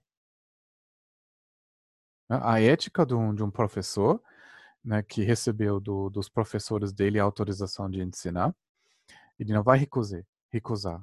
Ele, ele pode colocar limites, com certeza isso pode ser uh, necessário se tem um comportamento uh, realmente que, que não combina com o Dharma, que pode ser, será antiético, que um professor vai dizer, não, nessa maneira você não pode participar. Uma pessoa que chega lá bêbado, por exemplo. Que incomoda muito os outros. Um, mas não é bem assim que você chega lá e uh, você tem dúvida de ser uh, recebido ou aceito como aluno. Mas lembra, você pode sempre recusar o guru. A escolha é meio sua. Mas não é bem assim que é, os gurus são absolutamente felizes que você chegou finalmente lá. É normal. Né? O guru ele ele um, ele oferece, né? ele um, o ela uh, vai acolher todo mundo que tem que mostra um interesse. Depois, sim, vai ter que ver como você faz, como organiza os ensinamentos, os rituais. Mas lembra, você pode recusar o guru, mas ele não pode recusar você. Então não é assim que isso entra num quadro de uma amizade normal. Porque uma amizade normal é um interesse mútuo de aprofundar a relação. Mas aqui é diferente. Você não precisa ser engraçado. Você não precisa ser bonito. Você não precisa ser inteligente. Nada daquilo, nada daquilo, nada daquilo é interessante. Então você não precisa se preocupar que, tipo, o seu jeito é ruim. Ou, quer dizer, você é mais pecador que, que os outros. Que, às vezes, as pessoas têm vergonha de perguntar porque eles se acham mais confusa que todo mundo. Nada daquilo é importante. O que é importante é que você segue o seu interesse e você vai cooperando com todo mundo para cada um chega na liberação. Sabe, isso é muito é diferente de uma coisa, um clube. Num clube você pode dizer, ah, não, não quero ficar lá, ou não gosto mais dos outros, eu vou num outro clube. Não é bem assim. Não é bem assim que você precisa, tipo, aplicar num clube e eles vão ver se uh, você tem, assim, o jeito para combinar com os outros participantes. Não, não é assim. Sim, tem ética, né? O, todo mundo tem que assim ajudar um ou outro, sim, obviamente, essas qualidades têm que estar lá, mas não é bem assim que você vai passar por uma avaliação. Então, não espera que o guru é, vai te aprovar mais que os outros, né? Que vai falar, ah, mas você é mais mais legal que os outros. Não é bem assim. Mais importante saber o que você quer, aí você ajuda uh, como participante da sanga também no despertar dos outros. Bem, um, para agora nesse mundo moderno, a gente não sabe ainda como vai ser o Dharma, nem no Brasil, nem aqui na Alemanha. Vários passos foram feitos em uma direção é, o Dharma começou a se pronunciar. Nós começamos a achar as palavras que vale a pena usar. Mas como vai ser exatamente, a gente não sabe ainda. Mas eu recomendo hum, que você uh, procure gradualmente uh, uma maneira de trabalhar como um professor. Uh, alguém onde você pode perguntar uma coisa. Eu sinto uma dor, eu acho que tenho muito pensamento, às vezes tô triste. Sabe, aonde você tem a certeza que ele ou ela ouve você, uh, que ele fala, não, mas isso é normal, vai continuando, isso vai melhorar. Uma, uh, o que em inglês pode ser uh, working base. Você tem uma base do trabalho. Então, isso te dá a sensação que você está num processo, daí quando uma coisa não anda legal, ou você acha que não anda legal, você sabe com quem falar. Com os amigos da sanga, mas também com um professor. Então não pensa, não pensa assim, você vai aparecendo lá, você fala oi, aí depois ele ou ela vai vai falar para você o que você tem que fazer. Muitas vezes as pessoas falam: "Não, mas eu quero essa coisa, o que eu preciso fazer agora?" Não é assim. Não é assim que tem aquele jeito de fazer. Então, eu recomendo vocês buscam um, um grupo, né? vocês entram em contato com as pessoas e também com um professor. Né? Vocês recebem instruções básicas como sentar, uh, como direcionar a sua consciência para ter a certeza, você pode esclarecer as suas dúvidas. Né? Quando você pratica, você vai se dar conta de muitas dúvidas. Aí o caminho é esclarecendo dúvidas. Desde agora até o estado de Buda é isso. Nada outro. Esclarecendo as dúvidas. Então, a coisa mais importante, fora dos gurus, da magia, da bênção, das linhagens, é importante que você tenha uma relação onde você pode esclarecer as dúvidas. Isso, isso é importante. Aí, pensa bem. Pensa bem. Se essa pessoa que te orienta é simpático ou não, é menos importante. Claro, seria legal quando tem uma, é, quer dizer, relação da simpatia ou é, algo fácil entre vocês. Mas pensa bem, a coisa mais importante que você recebe as instruções que você precisa para superar os seus obstáculos e esclarecer as dúvidas. Ah, é muito mais fácil.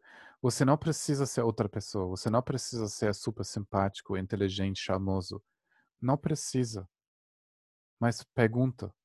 Né? Pergunta a pergunta que, que você precisa esclarecer. Se esclarece assim, tudo bem. Mas eu creio uh, que uh, nós precisamos conversar mais. Quando você pode perguntar quando você coloca a sua pergunta em palavras, isso já é um processo muito importante de esclarecimento. Eu creio que não tem uh, professores que acham perguntas estúpidas. Eu não acho. Claro, às vezes dá para sentir que a pessoa só pergunta para assim ser reconhecido, mas mesmo mesmo assim, isso pode valer, pode ser importante para a pessoa certo? Então, primeiro lugar, antes de pensar se o guru é muito despertado, se a bênção é maior que o só 100%, é só 70%, não 80%, essas coisas são menos importantes. Importante de receber instruções para ter a, a, sensação de ser uh, guiada e de sentir um certo conforto que você pode esclarecer as perguntas. E às vezes vale a pena de de viajar, uh, de fazer algo muito complicado para perguntar uma coisa. É? Então, isso é importante. Deixa eu ver as perguntas aqui. Um pouco sobre ansiedade. Uh, como me dizer com... Como praticar quando me sinto uma qualidade no momento da prática. Então, né, uma depois a outra. Como me identificar com, com Vajradhara? Um, então, isso vem aos poucos. Um, nós precisamos ver a nossa. Primeiro, nós precisamos ver a nossa inspiração. Né? O que nos inspira. Essa inspiração do caminho espiritual e a coisa mais preciosa que nós temos. Isso quer dizer essa inspiração fez algo muito, muito importante para nós. Ela trouxe uma confiança. O que essa confiança fez? Nós soltamos. Nós soltamos. E ao soltar, nada terrível aconteceu. Nós percebemos uma integração maior. Então, poderia ser, quando você solta, um, o seu ego quebra e você fica doido para sempre. Você poderia ser, por que não? Mas na verdade não é o caso. Né? Vocês fizeram essa experiência de soltar algo e uh, ter, assim, nesse soltar ocorreu uma confiança. Se confiando mais na sua verdadeira natureza, que vai ser bom. Que não assim você cai num buraco negro ou um espaço frio sem forma, uma coisa amorfa assim para sempre tediosa. Você tem o, esse fogo, esse brilho da inspiração, você já pegou. E Vajradhara é isso. Vajradhara e apenas a ponte a ponte para a realização. Todos os mestres fizeram. Isso é a realização você vai receber. Quando o Tilopa ele olhou, quando o Naropa olhou, quando o Marpa olhou, quando o Milarepa olhou, Milarepa falou: Eu, Milarepa, eu sou o yogi. E eu olhei direto e eu vi a, a natureza verdadeira. Um poema muito curto. Eu, o Yogi Milarepa, olhou direto e eu vi a natureza tal como ela é. Simples. É, é muito simples, tão simples que a gente nem, nem capta o que ele quer dizer.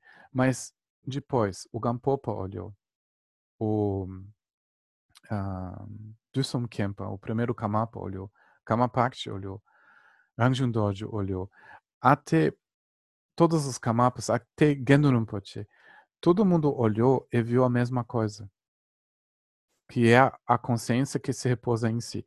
Tudo que está aqui é uma percepção dentro da consciência. E, e essa consciência você vai realizar. Essa consciência é Vajradhara. Então, segue essa inspiração e você pode ter a certeza que ela é Vajradhara. Quando ela brotou totalmente, a confiança se abriu totalmente, isso é o que aconteceu para todos os mestres. Então, isso está acontecendo hoje, agora, neste momento. Isso está presente agora na nossa conversa. Daí, quando você pensa em Vajradhara, mesmo tipo um cara cor de azul com tipo brincos, parece, parece assim um pouco estranho. Imagina você vai encontrar ele lá no Carrefour. Na, vai assim, na Asa Norte de repente passa lá a Vajradhara azul. Parece assim muito estranho. Mas você está encontrando ele na Asa Norte. Sabe quando você anda, quando você respira, quando você vai ouvindo, olhando, pensando, você encontra ele toda hora. Então, com, uh, você cria essa ponte no, no Guru Yoga. Você se salta nessa, uh, nessa experiência. Então, se você pensa em Gampopa, quando você pensa em Milarepa, você também pensa em Vajradhara. Vajradhara representa o Dhammakaya, uh, a consciência a desperta indestrutível, que não foi feita, que não foi nunca incomodado por samsara. Não importa o que o espelho mostra, o conteúdo dos pensamentos e sentimentos. Mesmo quando você quebra o braço, quando o dentista fura o seu dente, isso ainda é Vajradhara. Então, isso é uma ponte de se conectar com a bênção dessa transmissão. Quando você pensa em Milarepa, eu, Milarepa, o yogi, eu olhei direto e eu vi a natureza tal como ela é. Esse, é essa maneira, isso é Vajradhara. Você poderia falar um pouco sobre ansiedade? Hum, uh, eu creio que em outros, não me lembro, fui gravado eu falei várias vezes em ansiedade. ansiedade vem porque nós queremos existir. A ansiedade é um produto. A ansiedade é uma tensão que nós criamos por querer ser alguém. ansiedade vem porque nós queremos perpetuar nossa história. Ela tem essa razão. Então, lembra que você cria ela num lugar. Agora, não quero dizer, eh, não falei, eh, você o culpado da sua ansiedade. Isso não quero dizer. Só eu quero que você vai entendendo isso como uma chance. Quando você vai ver que a ansiedade é um aperto, você pode também relaxar esse aperto. E no momento quando você solta esse aperto, você vai sentir esse alívio, a ansiedade solta e confiança se espalha na sua consciência. Agora, nós precisamos, sendo afetado por ansiedade, estou falando agora um pouco diferente, nós precisamos uma âncora no momento atual. A ansiedade faz que você repete pensamentos de novo, de novo, de novo, de novo, e você reprime certos sentimentos. Isso é um ciclo vicioso. Para sair disso, escolha um lugar no seu corpo que é mais confortável. Eu escolho sempre o meu pé. Eu coloco ele na terra, eu solto o meu peso, sentindo o meu pé em conexão com a terra, soltando o peso, eu sinto muito fortemente a qualidade desse momento. Isso me ajuda de deixar esses pensamentos da ansiedade, dessa loucura, dessa agitação passar. Imediatamente eu estou sentindo um alívio. Quando eu deixo a ansiedade espaço dentro do meu corpo, eu sinto eu tenho muito mais corpo que eu pensei. Quando ela sobe assim na cabeça, ela ia deixar, ela vai deixar todo mundo meio doido. Não deixa ela subir. Deixa ela circular no corpo respira e deixa ela circular. A ansiedade uh, é uma sensação de falta de espaço. E quando você conecta a sua percepção com o seu corpo, que é em contato com a terra, quando você olha, você vai ver a flor, você vai ver uh, as coisas do seu apartamento, a cadeira, a xícara de café você se ancora no momento. E você pode deixar os pensamentos passar na tela do fundo. Mas é muito importante, praticando essa consciência plena, deixa ela circular. Aos poucos, você vai aprender que você não precisa ter medo da ansiedade, medo do medo. Quando ela circula, ela se alivia. Daí usa o seu corpo, coloca o pé no chão, solta o peso. Deixa você sentir 1%, depois 2%, 3% dessa ansiedade. Depois é fácil, 5%. E você vai ver já 1% de ansiedade que você sinta, que ela alivia porque você não precisa reprimir ela, você não precisa controlar ela. Quando você controla ela, você vai sentir falta do ar, você vai sentir um aperto, porque há necessidade muito grande de controlar essa sensação. Mas colocando o pé no chão, deixa ela circular um pouquinho, você vai ver que ela vai se aliviando. Então, deixa os pensamentos passar. Não reprime os pensamentos. Não tema eles. Eles vêm para passar. Coloca firmemente a sua atenção no momento atual, no pé que está em contato com a terra, e você vai ver que você solta, porque você tira a sua consciência desse ciclo vicioso. Depois, depois você me conta. Eu quero saber, você vai, você vai conseguir.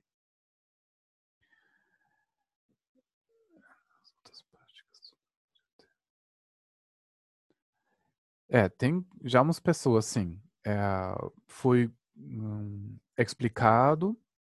Uh, não são muitos, eu acho. Acho que são um pouco mais agora. É, às vezes foi uh, individualmente, né? mas tem sim, tem umas pessoas. Agora tem umas pessoas entrando no Guru Yoga. e o Guru Yoga da Kamtsam Kagyu, né, que é um pouco diferente de, do Guru Yoga Anizamba ensina. Né? Uh, o princípio, creio que é o mesmo, mas os textos, a linhagem, hum, as recitações são diferentes. O princípio é o mesmo. Sempre é assim. Eu digo, não, Anila, é muito parecido. Ela fala, não, é muito diferente. É sempre assim, quando a gente conversa. Não, mas a gente está fazendo isso também. Não, é muito diferente. Ela sempre acha muito diferente. Ao final, a gente concorda em tudo, mas é, quando a gente fala sobre algumas práticas, não, mas a gente faz isso também. Não, é muito diferente. Mas quando a gente conversa, a gente sempre fala, não, é a mesma coisa. então, é, de uma maneira, é, porque tem até tem uma abordagem que eu acho todos válidos, hum, é bom uh, antes de começar o Nandro, porque você você vai praticar isso vários anos, de escolher né, a linhagem, não assim que, por exemplo, eu explico e você pergunta a Nizama que ela não pode te ajudar a tirar a dúvida, né? Só ela não conhece o texto, né? ela não pode te explicar o próximo, né? Você melhor você faz dentro de uma linhagem. Mas sim, né? não tem problema de conversar com, com outro professor sobre isso. Ah, alguém está saindo. Pode isso? Bem, tem mais uma pergunta aí? Eu tinha perguntado alguma coisa sobre se sentir mal, como é que faz para praticar quando a gente não percebe que tem qualidade. Ah, tá. Acho que você é, tá. Entendi. É, eu esqueci de responder, desculpa. Hum, olha, isso é uma coisa assim um, um pouco difícil para digerir. Muitas vezes não importa como você está se sentindo com a prática. Ah, você pode ter sentimentos terríveis. Né? Às vezes, às vezes assim. A tendência assim, quando a consciência ela relaxa, fica mais agradável, tem menos pensamentos, uma coisa assim. E tem uh, três experiências que as, os praticantes, as praticantes vão passar: aumento de clareza da consciência, um, uh, um aumento hum, de alegria, que está né, subindo, parece que ela está subindo, e também uh, a não conceptualidade. Né? Você passa momentos quando você não está conceptualizando. É maravilhoso, é legal. É, só às vezes você vai um, experimentando o contrário. Às vezes as pessoas dizem, ah, não, mas a minha prática foi assim, então eu estava sentindo muito uma êxtase, tá? Beleza. Só você pode também experimentar hum, uma experiência do outro polo. Uma, uma tristeza muito forte. Quase uma, uma depressão, uma, uma coisa assim que pensamento muito ruim, um, você tá achando que você é muito muito ruim com praticante, que pratica 10 anos, não faz nenhuma diferença. Realmente você você chega na conclusão que você é o, a praticante ou praticante mais mundano de todos. Realmente, isso pode acontecer. Que você acha que, cara, por que eu comece, comecei isso? Eu tô, a, a, tô, tô piorando, não tô melhorando nunca. Então, realmente, são experiências que podem acontecer. E tem momentos você você quer rir, uh, você quer tirar a roupa, pular pelado na natureza, gritando, cantando. Tem essas experiências. Os testes até falam que isso pode acontecer. Mas não se importa com isso. Não se importa. Não se importa se você está se sentindo mal. Então, eu sempre recomendo olhar enquanto você resista essa experiência. E muitas vezes você começa a se sentir mal, você acha que você não deveria se sentir tão mal. você deveria se sentir um pouco mais leve, daí você está resistindo. O mais você resista, o pior você vai se sentir. Isso quer dizer, quando você começa a resistir, tem um julgamento aí que isso não é uma experiência muito espiritualizada, você trava, né? Então, eh, de uma maneira você travou, mas é legal porque isso você chega a perguntar. Então, agora, eh, você pode fazer o seguinte, na sua prática, chama a bênção do guru e pede que isso se purifica amanhã. E amanhã você faz de novo. Você pede que isso se purifica hoje, nessa sessão. Sério, é muito potente. Quando tem essas dúvidas, você acha que a prática não não está muito legal e tem sentimentos muito ruins. Então, faz orações para os Budas, para isso se purifica o mais rápido possível. Isso é muito importante porque você para resistir. E quando nessa sessão vem essa sensação de novo, você sabe que isso é a benção, porque você pediu. Mas quando você nunca pede que as, as coisas ruins podem se purificar, você sempre vai resistir. Então, quando as coisas ruins realmente podem se mexer em você, uh, você vai ficar muito mais aberto muito mais humilde, muito mais vulnerável. Isso é muito bom. Então eu me lembro que eu estava muito com muito medo, muita preocupação uh, de ter dúvidas sobre isso. Tipo, depois eu não vou mais praticar. Ou, imagina eu vou ter dúvida, você ficará no meio do retiro três anos.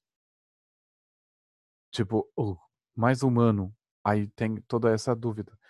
Aí os professores falaram, tá, talvez você vai ter, talvez não. Mas por que você não faz as orações? Para purificar todas as dúvidas. Bom, eu não sei se eu só imaginei, mas os dias depois, nossa, foi muita dúvida, muita coisa. Mas porque eu pedi, uh, eu achei realmente que eu liberei um monte de dúvidas e medo em relação das dúvidas. Então, quando você está se sentindo ruim, acolhe tudo, faz as orações que no momento de se sentir mal, possam essas sensações ruins de todos os seres serem aliviados. Isso é muito potente. Não tenha medo de sensações ruins. Isso tem que acontecer.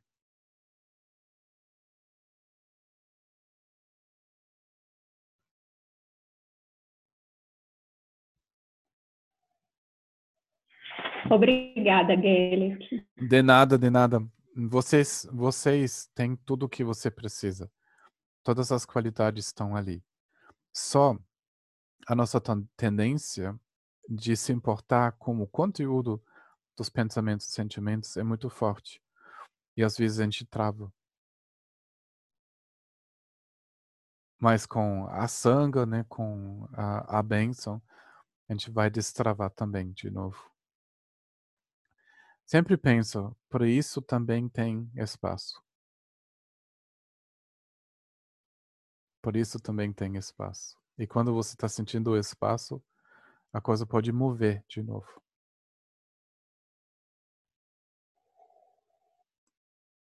Amanhã eu acho que vai ser um, um dia de êxtase para você.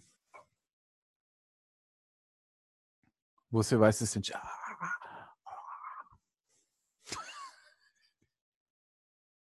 Bem, é, essa gravação um, eu vou colocar no, no Dropbox. Uh, eu vou mandar o link. Uh, isso vai ser um, um ciclo um, dos ensinamentos sobre a relação com o Guru e também uh, sobre o Guru Yoga. Algumas coisas um, o Genrin Rinpoche falou, então eu vou passar isso para vocês. E tem comentários, né? Então, uh, tem uns detalhes. Talvez isso vai ser um pouco repetitivo, mas é importante de ouvir os gurus. Ok?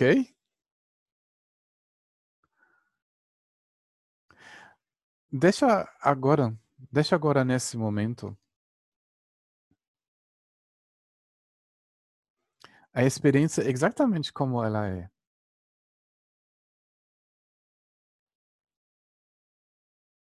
Nem precisa mexer o corpo.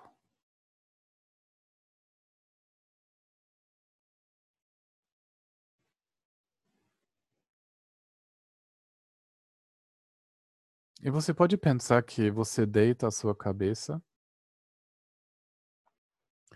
no colo do Buda ou do Guru. E se permite de ter alguns minutos agora aonde o Guru vai tomar conta. Deixa os gurus cuidar de você. Depois você pode de novo apertar, você pode correr atrás de coisas, você pode continuar a se maltratar e subjugar de ter feito ou não ter feito coisas. Mas agora aproveita alguns dois, três minutos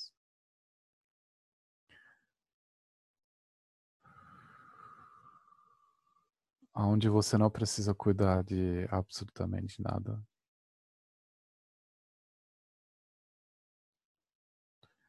O guru cuida dos pensamentos, das neuroses.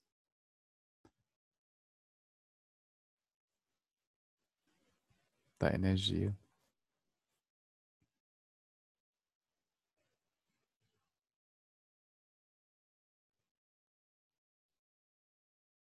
Pode dar na mão dele o seu passado, o seu futuro.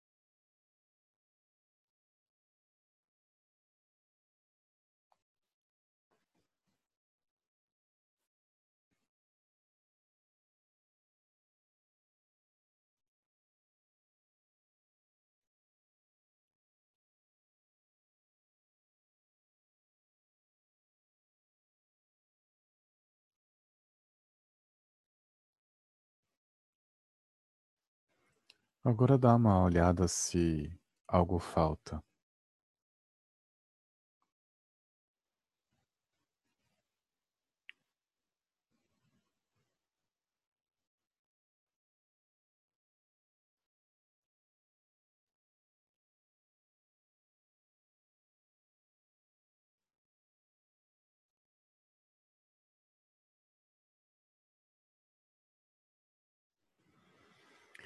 Bem, eu desejo que a bênção desse encontro, a bênção dos gurus vai tocar todos os seres, aliviar toda a ansiedade, trazer confiança para todos os seres entram no caminho da liberação, do alívio do sofrimento.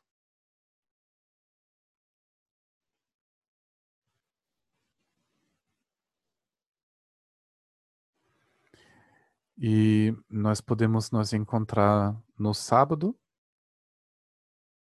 os mesmos horários, se vocês querem. Se alguém. Uh, a gente vai usar o mesmo link, eu acho. Né? Se alguém pode, assim, escrever um, um texto uh, que a gente pode, assim, publicando lá no, no grupo do Zap. vocês podem mandar para os amigos no Dama. Bom? Então, uma ótima prática. Vou dar uma olhada nos, nos meus quadradinhos. Obrigada, Gelek. Espero que esteja bem aí na Alemanha. Muito obrigado. Aqui está tranquilo. Estou realmente pensando muito em vocês. Muitos rostos eu conheço. Espero que vocês estão bem, Sim. de boa saúde, também seus conhecidos, amigos, parentes. Bom, obrigada. Bom? E ah, a Cleia também tá ali. Legal. Ótimo. Então, gente, tudo de bom para vocês e a gente vai, Vai. se encontrar no ah, sábado, tá bom? Tchau, tchau. Hum.